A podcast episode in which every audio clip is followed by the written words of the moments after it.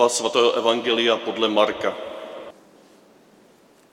První den o svátcích nekvašeného chleba, když se zabíjel velikonoční beránek, zeptali se učedníci Ježíše,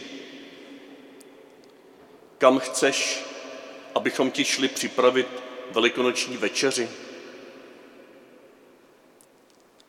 Tu poslal dva ze svých učedníků a řekl jim, Jděte do města a tam vás potká člověk, který nese džbán vody. Jděte za ním a kam vejde, řekněte hospodáři, mistr vzkazuje, kde je pro mě večeřadlo, ve kterém bych mohl se svými učedníky jíst velikonočního beránka? On vám ukáže velkou horní místnost, opatřenou lehátky, a připravenou. Tam nám přichystejte večeři. Učedníci odešli, přišli do města a nalezli všechno tak, jak jim řekl, a připravili velikonočního beránka. Když jedli, Ježíš vzal chléb, požehnal ho, lámal a dával jim ho se slovy vezměte, toto je mé tělo. Potom vzal kalich, vzdal díky, podal jim ho a pili z něho všichni a řekl jim, to je má krev, krev nové smlouvy, která se prolévá za všechny. Amen, pravím vám, už nikdy nebudu pít z plodu révy až do toho dne, kdy z nového plodu budu pít v božím království. Potom zaspívali chvalospěv a vyšli na Olivovou horu. Boží lid na cestě, putující církev. To jsou obrazy, které se mi vybaví, když myslím na ten tradiční zvyk putování se Eucharistí při božím těle městy, obcemi, tak jak to bývalo zvykem a dnes někdy se již znovu takto praktikuje. Dnes se nevypravíme z kostela na průvod, i když jsme různé formy těchto průvodů zkoušeli v minulých letech. Zkoušeli jsme vnímat, jak při takovémto průvodu na nás doléhá město, které je kolem nás, jak se stává součástí toho průvodu. Jak ten průvod se jakoby umenšuje, umenšuje, aby se víc rozprostíral do příbytků, které míjíme s monstrancí a s v monstranci. Dnes bych chtěl vás pozvat k dalším úvahám, jak tento silný symbol putujícího božího lidu může být nejen promyšlen, ale žit. Nejenom jako znamení průvodu, dokonce nejenom jako znamení slavnostní bohoslužby, ale jako reálný život tam, kde každou vteřinu svého života opravdu žijeme.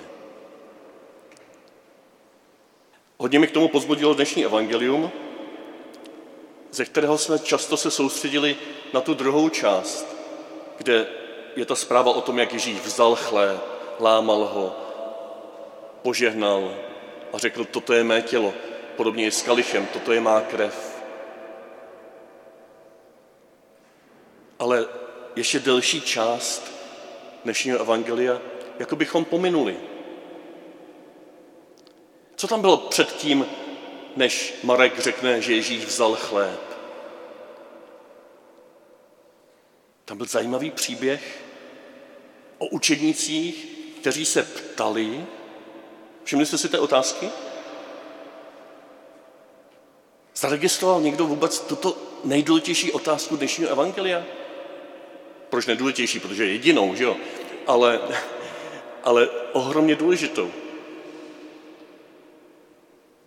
Kam chceš, abychom ti šli připravit velikonoční večeři? Ježíš při přípravě velikonoční večeře vstupuje do života učedníků a nechává na sebe doléhat jejich dotaz, jejich nejistotu, kde máme s tebou slavit Velikonoce? Kde v našem vlastním životě má místo ten obrovský, to obrovské tajemství vyvedení z Izraele z Egypta? To obrovské tajemství vyvedení do svobody, do, lás, do svobody k lásce. Oni jenom tušili náznakem plnost tohoto tajemství. Oni se ho neptali asi z těchto velikých důvodů, oni se ptali velmi prakticky. A přesto si dovolím tuto otázku nám darovat jako otázku dnešního dne, otázku slavení těla a krve páně. Ptejme se Ježíše samotného, Ježíši, kde chceš, abychom ti připravili prostředí pro tvé slavení poslední večeře, pro tvé slavení Eucharistie, kde v mém životě ti můžu připravit místo, abys tam slavil Eucharistii a já, abych tam byl proměněn v Eucharistii, v tvé tělo. Ptejme se doma v modlitbě, uprostřed všedního života, v přírodě. Ptejme se, Ježíši, kde chceš, abych s tebou slavil Eucharistii? Podívejme se napřed na to evangelium. Celá ta příprava, následující po té otázce, se skládá schůze do města, kam jdou jenom dva učedníci z těch dvanácti. Tam potkají člověka, který nese džbán vody. Ze setkání s tímto člověkem potom najdou hospodáře, který jim ukáže místnost, která je připravena. A v té místnosti je opravdu všechno připravené. Je to tam k dispozici pro ně. Už dávno předtím, než začali oni připravovat, je to tam připravené. Žbán vody, hospodář, místnost a pouť dvou učedníků po těchto zastaveních jejich vlastního života. Možná už to nám může pomoci se ptát, kde dneska, až půjdu z kostela, potkám nějakého člověka nesoucího džbán vody.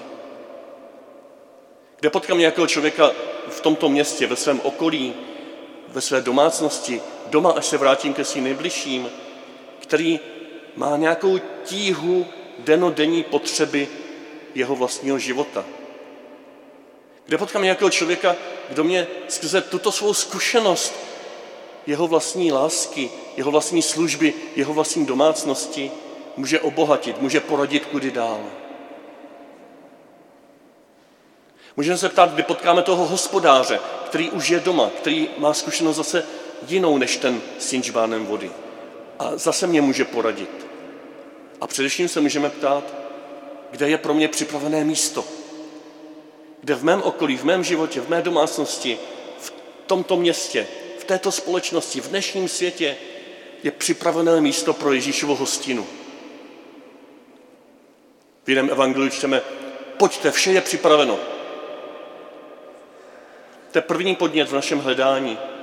Kolem nás, kolem vás jsou lidi, kteří vás můžou obohatit svými vlastními zkušenostmi pro vaše slavení Eucharistie, pro vaše boží tělo, pro vaši slavnost těla a krve páně. Nemusíte toto hledat jenom v církvi, ve zbožných knihách, v kázáních, v kostele. S každým člověkem, kterého se potkáte, můžete udělat zkušenost, která vás obohatí pro vaše vlastní slavení těla a krve páně uprostřed vašich životů. A to druhé s tím spojené, všude je připravena nějaká místnost, abyste tam mohli slavit. Všude je připraven prostor, kde Ježíš s námi touží slavit Eucharistii. To, že náročně připravujeme tento prostor, to, že ho náročně postavili naši předci, to, že ho někdo náročně uklidil, vyzdobil, zajistil, aby byly služby, aby bylo bezpečno, To všechno je dobře. Ale to je pouhé znamení toho skutečného slavení mše svaté ve vašich osobních životech. Všechno, co potkáte v kostele, včetně těchto břízek, včetně věnečků, které chcete posvětit, včetně lavic, včetně sloupů, včetně obrazů, já si dovolím říct i včetně samotné eucharistie pod způsobou chleba a vína.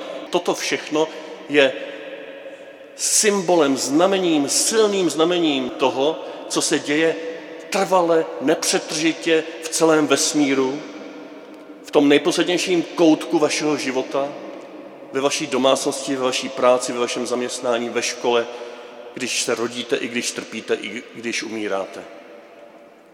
To je pro mě tou nejpodstatnější odpovědí na otázku Ježíši, kde chceš, abychom ti připravili místnost pro slavení tvého znamení lásky k našemu životu. No kdekoliv, kdekoliv jsme, kdekoliv jsme připravujeme Ježíši tuto místnost, místnost našich vztahů, místnost našich srdcí. My samozřejmě zvlášť ve světle zkušenosti toho, co jsme prožili v posledních měsících, v posledním roce, zkušenosti se slavením Mše svaté v tomto kostele, naproti v sále, v domácnostech, omezené počtem, omezené způsobem slavení. Ve světle této zkušenosti se můžeme ptát Ježíši, jakým způsobem tím můžeme připravovat tento prostor toho vlastního slavení Mše svaté, toho, co má být pro nás provokací k běžnému životu. Můžeme se ptát, jestli to, co slavíme takto v neděli, stačí. Můžeme se ptát, jestli ta zkušenost, kterou jste udělali někteří z vás, že jste prakticky odvážně se dali dohromady a zavolali mi a slavili jsme bezpečně mši svatou někde v malé skupince, čase, který vám vyhovoval. Jestli toto není něco, v čem lze pokračovat. Jestli tato zkušenost není trvalou zkušeností, do které se promítá zkušenost prvotní církve, že se křesťané scházeli po domech, modlili se a lámali chléb v domácnostech. Já jsem měl obrovskou radost, že jste někteří z vás mě pozvali na slavení slavnosti zmrtvých stání páně, ať už večer o vigilii nebo druhý den, do vašich domácností. Já jsem mohl prožít čtyři nádherné malé bohoslužby u vás doma na ty největší svátky celého liturgického roku. Není to nějaká zkušenost, na kterou můžeme navázat? Není jiná zkušenost, že jste se museli registrovat na určité počty míst v kostele. Není to zkušenost, kterou můžeme vzít taky pozitivně, že my jsme předem věděli, kdo se sejde. My jsme se předem znali, my jsme se tam potom seznamovali ještě jmény a říkali jsme si, jo, to jste vy, co jste se přihlásila, co jste mi volala. Tam ty vztahy byly už před tím, než jsme se sešli v kostele, nějak načnuté. Není to zkušenost na kterou můžeme taky nějak navázat. Ne, že bychom pokračovali v rezervacích míst, ale že bychom se sem scházeli jako lidé, kteří se už znají, kteří se domluví předem, kteří sem jdou společně, odvezou se společně, vyzvednou ty, kteří nemohou sami přijet a tak dál a tak dál. Mnohé z toho se děje, ale pro mě to je pozbuzení v tom pokračovat. Nescházet se jako anonymní dav a nečekat jenom, kdo přijde, ale scházet se jako tělo Kristovo, které se zná a zároveň otevřené, aby přivítalo, pohostně přivítalo kohokoliv, kdo přijde navíc. Aby se tady necítil navíc. Aby někdo, kdo je na pouti, na kole, pěšky, se tady mohl zastavit a načerpat jako v oáze. Aby někdo, kdo takto přijde, byl pro nás obohacením. A mohli bychom pokračovat tady v těch otázkách, jak nově nebo staronově slavit slavnost těla a krve páně každou neděli tímto původním, hlubokým, osobním způsobem ne jako anonymní dav. Další nápady rozvíjete už vy sami. Ale ten druhý kruček, to uvažování jde ještě dál. Teď přece Eucharistie není jenom teď a tady, co tady slavíme, ale je to viditelné znamení neviditelné milosti, která se rozlévá v celém našem životě i přes týden. Je to viditelné znamení neviditelné milosti, co to je milost? No milost je ten tanec trojice, o kterém jsme uvažovali minulý týden. Je to ten láskyplný tanec, do kterého jsme zváni všichni a ten nekončí rozchodem tady z kostela. Je to ten láskyplný tanec lásky mezi otcem, duchem a synem. Tímto Bohem, který je pro nás, který je s námi a který je v nás. On nepřestává být v nás, když odejdeme z kostela.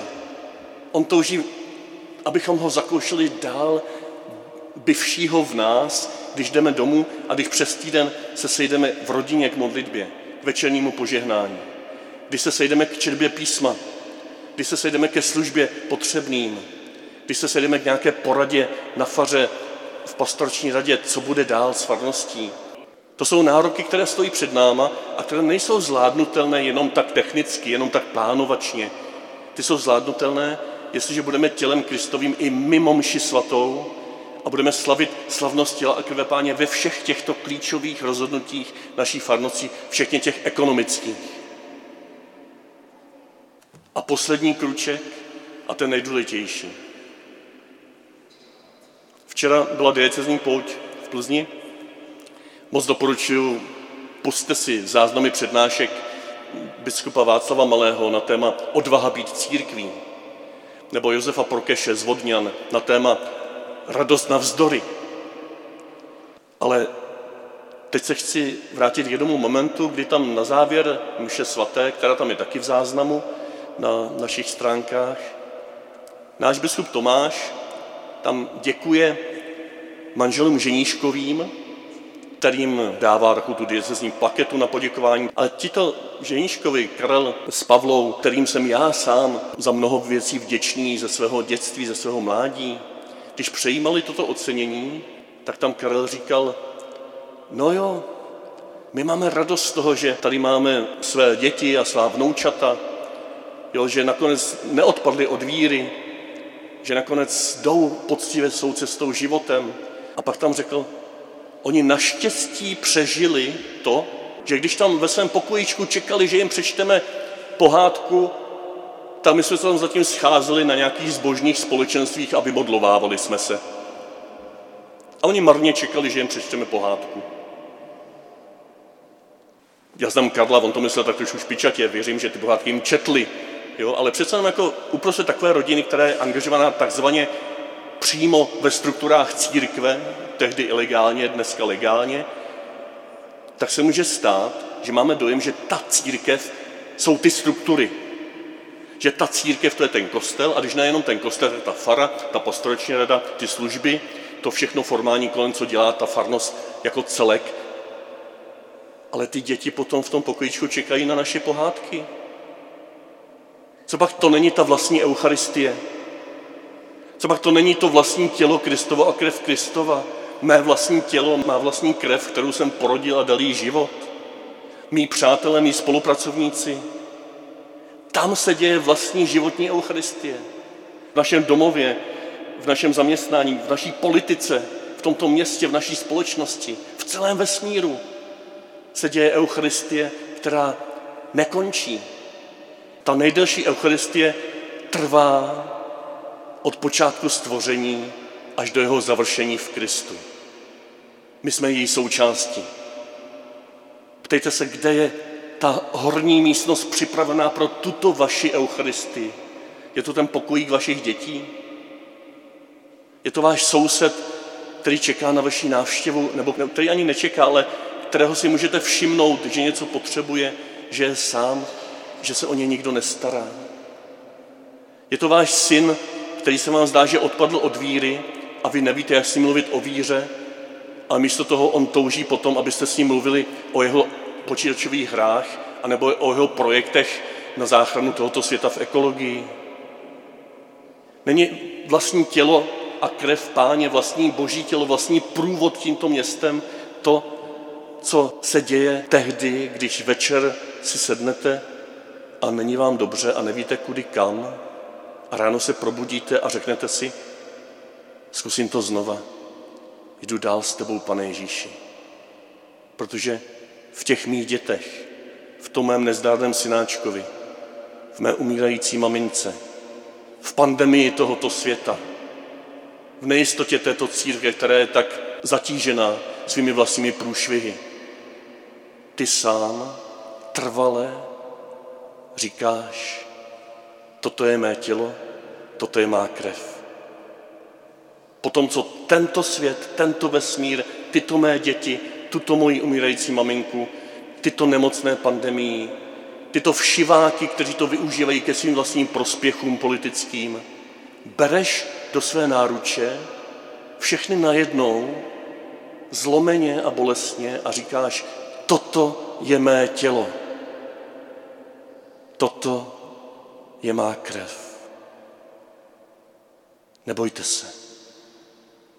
Zůstaň, zůstaňte v tom se mnou na mou památku, zůstaňte v tom se mnou, držíte se mě za ruku, zůstaňte v tom se mnou jako součást tohoto těla a této krve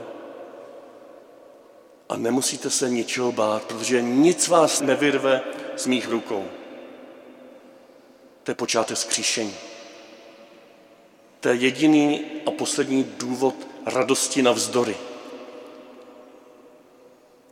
Tam je jediný pramen naší odvahy být dál církví, tělem a krví Kristovo.